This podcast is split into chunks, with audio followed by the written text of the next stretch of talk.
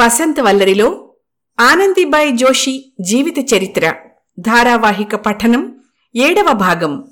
రచన Shrimati Sridevi Muralidhar.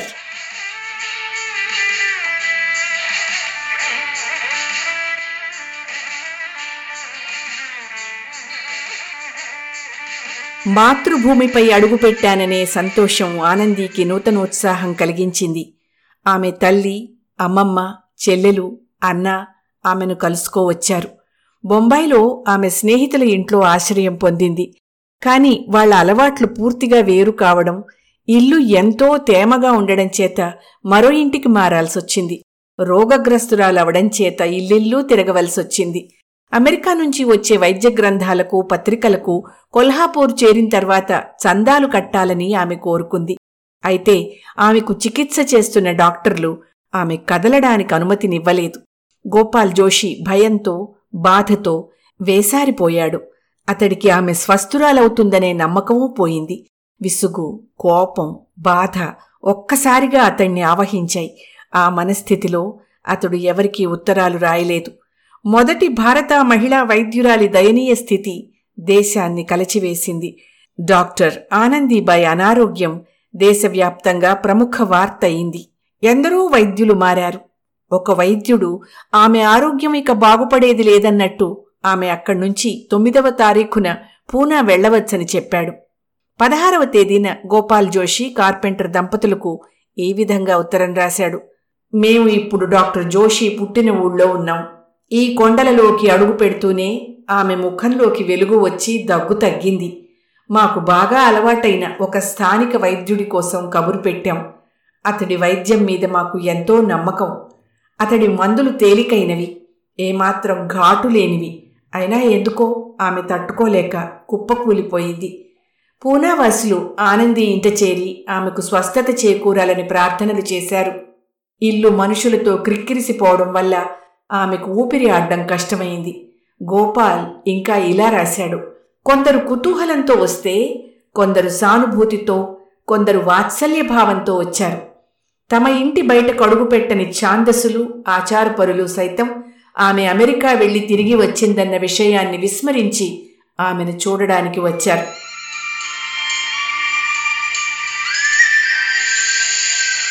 Doctor Joshi జబ్బుపడిందన్న విషయం అందరినీ ఖేదపరిచింది.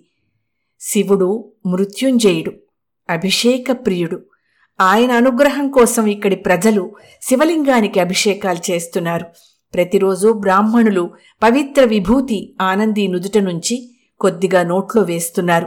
ఆమె ఆరోగ్యం గురించి రోజువారీగా వార్తలు ప్రచురిస్తున్నారు.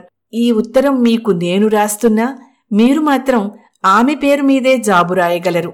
మీ వద్ద నుండి వచ్చిన ఉత్తరం ఆమెకు కొండంత మనోబలాన్ని చేకూరుస్తుంది. ఫిబ్రవరి పదవ తేదీన వాళ్ళు ఆనందీబాయి పుట్టిన భవనానికి మకాం మార్చారు. అక్కడ నివసించే ఆనందీబాయి పెత్తండ్రి వయోవృద్ధుడు.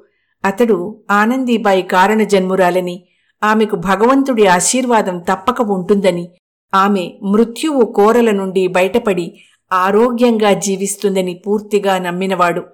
ఆనందిబాయి తండ్రి ఎన్నో ఏళ్ళ క్రితమే మరణించాడు.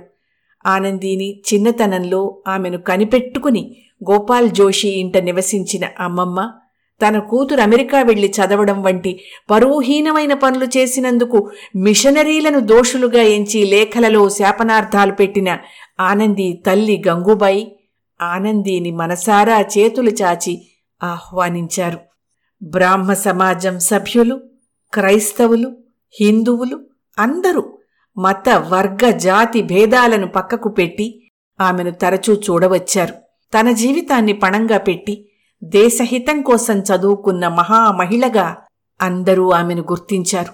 గోపాల్ జోషి ఈ సమయంలో ఆనందిబాయిని ఆమె తల్లి సంరక్షణలో వదిలి గ్రహశాంతులు చేయించడానికి మొక్కులు చెల్లించడానికి గుళ్ళు గోపురాలకు వెళ్ళగలిగాడు విదేశీయానం చేసినందుకు శాస్త్రవిధులతో ప్రాయశ్చిత్తాలు చేయించాడు. ఆనందీబాయి జీవితం వేళ్ళ మధ్య ఇసుకలా జారిపోతూనే ఉంది. ఫిబ్రవరి ఇరవయవ తేదీ కల్లా ఆనంది చివరి దశ చేరుకున్నట్టు తెలిసిపోయింది. ఆమె శరీరం ఎంత యాతన పడుతున్నా మనసు మాత్రం అలజడి పడకుండా ప్రశాంతంగా ఉంది. ఆమె భోజనం చేయలేకపోతే గోపాల్ ఆమె తల్లిని సరిగా వంట చేయలేదని చివాట్లు వేశాడు. భోజనం చాలా బాగుంది తానే సవ్యంగా లేనని బలహీనమైన గొంతుతో చెప్పింది ఆనందిబాయ్. అనారోగ్యం పెచ్చుమీరడం వల్ల ఆమెకు మూర్ఛలు కూడా వచ్చాయి. ఆమె దయనీయ పరిస్థితి గురించి గోపాల్ జోషి చెప్పిన విషయాలు. తన మూల్గులు ఇతరులు వింటే బాధపడతారని ఆనందీబాయి అణచుకుంది. స్పృహలో ఉన్నప్పుడు ఆమె సౌమ్యంగా ధ్యానస్థితిలో ఉన్నట్టు గంభీరంగా ఉన్నది. ఎంతో ధైర్యంతో మనగలుగుతోంది. కొద్దిపాటి అసహనం కూడా చూపించదు. మా ధర్మాన్ని పద్ధతులను విస్మరించకుండా పాటిస్తుంది. పనిమనిషి తన దుప్పట్లను కూడా తాకకూడదంటుంది. యూరోపియన్ ముట్టుకుంటే మంచినీళ్ళ సీసాలను పారవేయిస్తుంది. అమెరికాలో నివసించి వచ్చిన ఈ మూర్ఖత్వం ఏమిటని ఆమె ప్రవర్తనను నేను ఆక్షేపించాను. తన తల్లి అమ్మమ్మ అక్క ఈ ఆచారాలను పాటిస్తారని అందుకే వారందరి విశ్వాసాలను తాను గౌరవిస్తున్నానని ఆమె చెప్పింది. ఈ మధ్య మా ఇంట్లో ఆనంది ఆరోగ్యం కోసం బ్రాహ్మణులు పండితులు ఉదకశాంతి కార్యక్రమం చేశారు. బ్రాహ్మణులు భోజనాన్ని కూర్చున్న తర్వాత వారి అరిటాకులపై శుద్ధి కోసం నీరు చిలకరించటానికి ఆనంది పెదనాన్న నన్ను పిలిచాడు. నాకు నోట మాట రాలేదు.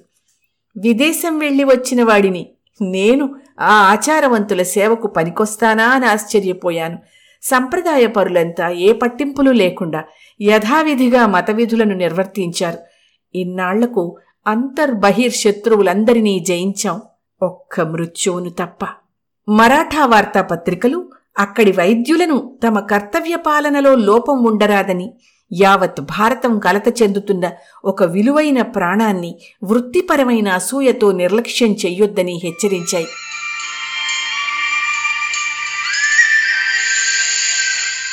ధ్యాన చక్షు నుండి పండిత రమాబాయి అనువాదాన్ని ఇక్కడ మీకోసం. ఆనందీబాయి వయస్సు తక్కువైనా ఆమె నిష్ఠ చెక్కు చెదరని ధైర్యం పతిభక్తి అసమానమైనవి. ఆమె వంటి మహిళ ఈ లోకంలోకి రావడమే అరుదు. ఆమెకు అబ్బిన శాస్త్రజ్ఞానం ఆమె స్వభావానికి ఔన్నత్యాన్ని వ్యక్తిత్వానికి ఉదాత్తతను చేకూర్చింది. మాటలకందని పీడతో సతమతమవుతున్న ప్రాణాంతకమైన క్షయవ్యాధితో నరకయాతనను అనుభవిస్తున్న ఒక్కసారి కూడా ఆమె నోట ఎటువంటి ఫిర్యాదు రాలేదు. పూర్తిగా కృషించినందువల్ల ఆమె వంక చూడడమే బాధాకరమైంది. తనకు ప్రాప్తించిన గొప్ప కష్టాన్ని మౌనంగానూ చిరునవ్వుతోనూ భరించడమే తన కర్తవ్యంగా డాక్టర్ ఆనందీబాయి భావిస్తోంది. పద్దెనిమిది వందల ఎనభై ఏడు ఫిబ్రవరి ఇరవై ఆరు నడిరాత్రి ఆనందీబాయికి తుది పిలుపు వినవచ్చింది. ముందునాటి రాత్రి ఆమె పడుతున్న మరణవేదన చూసి ఎవ్వరూ నిద్రపోలేదు. ఆనంది ముఖంలో కొత్త వెలుగేదో కానవచ్చింది. తన చుట్టూ మూగిన ఆత్మీయులతో సంతోషకరమైన మాటలు మాట్లాడింది. రాత్రి పది గంటలకు ఆందోళన నిస్త్రాణ ముప్పిరుగొనగా గోపాల్ జోషి ఆమెకు మందులిచ్చి వెళ్ళి తన పడక మీద విశ్రమించాడు. పన్నెండు గంటల ప్రాంతంలో మూర్ఛ ఉప్పెనలాగా ఆమెను ముంచెత్తింది. మరణవేదనతో గట్టిగా మూల్గుతున్న ఆనందీబాయిని ఆమె తల్లి పొదివి పట్టుకుని లేపి గుండెకు హత్తుకునే క్షణంలో ఆమె ప్రాణాలు పంచభూతాలలో కలిసిపోయాయి. ఆనంది సజీవురాలై ఉన్నప్పుడు చెప్పిన ఆఖరు మాటలు నేను చెయ్యగలిగినవన్నీ చేశాను. గోపాల్ జోషి ఇంకా ఇలా చెప్పాడు మా సంప్రదాయం మత విధులను అనుసరించి కుటుంబ సభ్యులు ఆమె పార్థివ శరీరానికి స్నానం చేయించి రంగు దుస్తులతో ఆభరణాలతో అలంకరించారు. ఈ దుర్వార్తను ఊరంతా చాటించే వ్యవధి లేనందున వార్త విన్నవారందరూ శవయాత్రలో పాల్గొని ఆమెను శ్మశానం దాకా సాగనంపి తమ శ్రద్ధను గౌరవాన్ని చాటుకున్నారు. ఆనందీబాయి పార్థివ దేహాన్ని చితిపై నుంచిన తరువాత Kolhapur సంస్థానాధీశుడు V M Ranade doctor Anandibai గౌరవార్థం శ్రద్ధాంజలి ఘటించాక పురోహితులు ఆమె పార్థివ దేహానికి యథావిధిగా నా చేత దహన సంస్కారం చేయించారు. పదమూడు రోజులు శాస్త్రోక్తంగా కర్మలు నిర్వహించాం. అందరూ విశ్వసించే సంప్రదాయ విధులు నిర్వర్తించడం వల్ల మనము నష్టపోయేదేమీ లేదు. నమ్మేవారి సంతృప్తి ఎంతో ముఖ్యం అని తన స్నేహితులతో తరచు చెప్పేది ఆనందీబాయి. ఆమె మరణానంతరం ఆమె చితాభస్మాన్ని భర్త గోపాల్ జోషి అమెరికాలోని కార్పెంటర్ దంపతులకు పంపిస్తే వారు తమ కుటుంబ సమాధి స్థలం పోకోప్సీలో ఆమె స్మృతి చిహ్నం స్థాపించారు. ఈ చిత్రం చూడండి. అమెరికాలో పోకోప్సీలో ఆనందీబాయి స్మృతి చిహ్నం ఇది. డాక్టర్ ఆనందీబాయి జోషి ఉరఫ్ జమున అధ్యాయానికి చరిత్ర ముగింపు పలికింది. నిస్వార్థపరురాలు కరుణామయి మేధాసంపన్నురాలైన ఆ స్త్రీమూర్తి ఇరవై ఒక్క సంవత్సరాల పదకొండు నెలల లేత ప్రాయంలో తన ప్రాణప్రదమైన వైద్య వృత్తిలోకి అడుగైనా పెట్టకుండా అన్ని బంధాలు తెంపుకొని ఆవలి తీరానికి పయనమైపోయింది.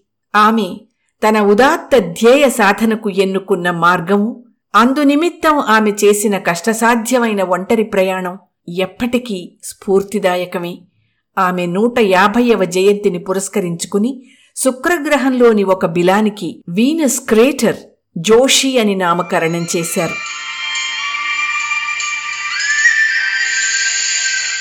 డాక్టర్ ఆనందీబాయి జోషి విదేశంలో వైద్యశాస్త్రంలో ఉత్తీర్ణురాలైన మొట్టమొదటి హిందూ మహిళ. మత మార్పిడి లేకుండా స్వదేశం వదిలి విదేశంలో అడుగిడిన మొట్టమొదటి ఉన్నత కుల బ్రాహ్మణ స్త్రీ ఆనందీబాయి తూర్పాసియా నుంచి వైద్యం అభ్యసించిన తొలి మహిళగా కీర్తికెక్కింది. స్త్రీలు ఉన్నత విద్య కోసం సాంఘిక అవరోధాలను అతిక్రమించడం ఇటువంటి మహిళల వల్లనే సాధ్యమైంది. వంద సంవత్సరాలు అంటే ఒక తరం గతించిన ఇంకా స్త్రీ విద్య గురించి చర్చలు జరగడం అత్యంత శోచనీయం. స్త్రీలు పరదాల మాటున ఉన్న కాలంలో సంప్రదాయ బ్రాహ్మణ కుటుంబీకురాలు పైగా వివాహిత విదేశాలకు వైద్య విద్య కోసం వెళ్ళడం అసాధారణ విషయం. ఆమె జీవించి ఉన్నది ఇరవై ఒక్క ఏళ్ళే అయినా ఆ కొద్ది కాలంలోనే తన జీవితం ఉదాహరణగా ఎన్నో ఘనకార్యాలను సాధించింది. స్నేహితురాలికి సత్యాన్ని మించిన ధర్మం లేదని చెబుతూ ఆనందీబాయి ఆత్మీయ లేఖ. పెన్సిల్వేనియా మహిళా వైద్య కళాశాలకు దరఖాస్తు చేసుకుంటూ ఆనందీబాయి ఇలా చెప్పింది. నా మత పెద్దల కుటుంబ సభ్యుల స్నేహితుల ప్రతికూలతను ధైర్యంగా ఎదిరించి మీ దేశానికి వచ్చి ఆశించిన ప్రయోజనం ఒక్కటే. పురుష వైద్యుల చేత వైద్యం చేయించుకోవడం కంటే మరణమే మేలు అని భావించే నా దేశ స్త్రీలకు మహిళా వైద్యురాలిగా పూర్తిస్థాయి వైద్య సేవలు అందుబాటులోకి తీసుకురావడమే నా ధ్యేయం. ఆ నిస్సహాయులకు చేయూతనివ్వడమే మానవత్వంగా భావిస్తున్నాను.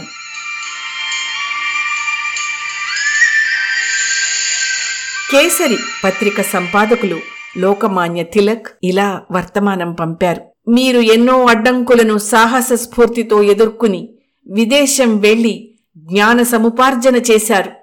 ఆధునిక యుగంలోని మహిళామణులలో అత్యంత శ్లాఘనీయులు మీరు. మీరు నిధుల కొరత అనుభవిస్తున్నారని తెలిసింది. నేనొక వార్తాపత్రిక సంపాదకుణ్ణి. నాది పరిమితమైన సంపాదన. మీకు వంద రూపాయలు ఇందుమూలంగా జత చేస్తున్నాను.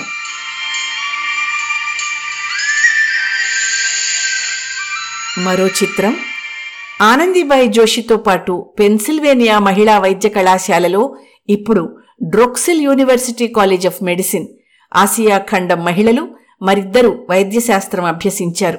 వారు జపనీయురాలైన కై ఒఖామి డమాస్కస్ సిరియా నుండి తబత్ ఇస్తాంబులి ఈ ఛాయాచిత్రం అక్టోబరు పది పద్దెనిమిది వందల ఎనభై ఐదు నాటిది.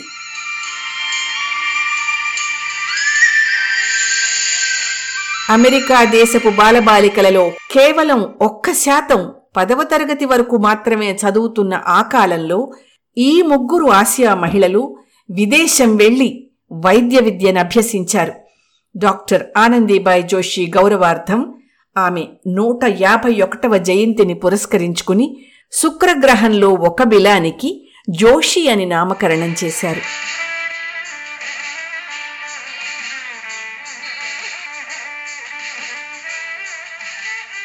వసంత వల్లరిలో ఆనందీబాయి జోషి జీవిత చరిత్ర ధారావాహిక పఠనం ఆఖరి భాగం విన్నారు. రచన శ్రీమతి శ్రీదేవి మురళీధర్.